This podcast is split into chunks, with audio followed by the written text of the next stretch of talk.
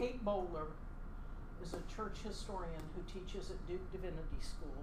She was diagnosed with stage four colon cancer when she was 35.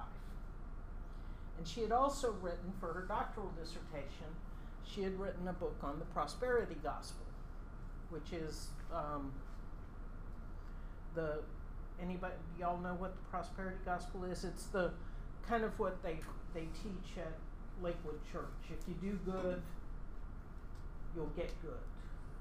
The problem with that is people do good and get bad.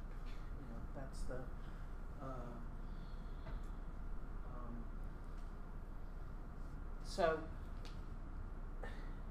she had she kind of she grew up in the Mennonite church, which was really interesting. But um, here she is, you know, teaching in a very prestigious school. Her book's been published. Her first book has been published. She's got a young kid, a terrific husband, and she's diagnosed with stage four colon cancer. And so this is kind of her memoir on that piece of it. And the most useful part is the appendix, and I'm actually writing a blog using this book in the Dave test right now, um, entitled Absolutely Never Say This to People Experiencing Terrible Times. and the first one is, well, at least, dot, dot, dot.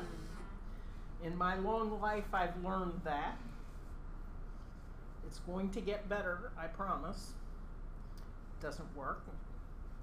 Um, God needed an angel. Everything happens for a reason. I've done some research, and when my aunt had cancer, so how are the treatments going? How are you really? And then she, then she has an appendix on things you can say. I'd love to bring you a meal this week. Can I email you about it?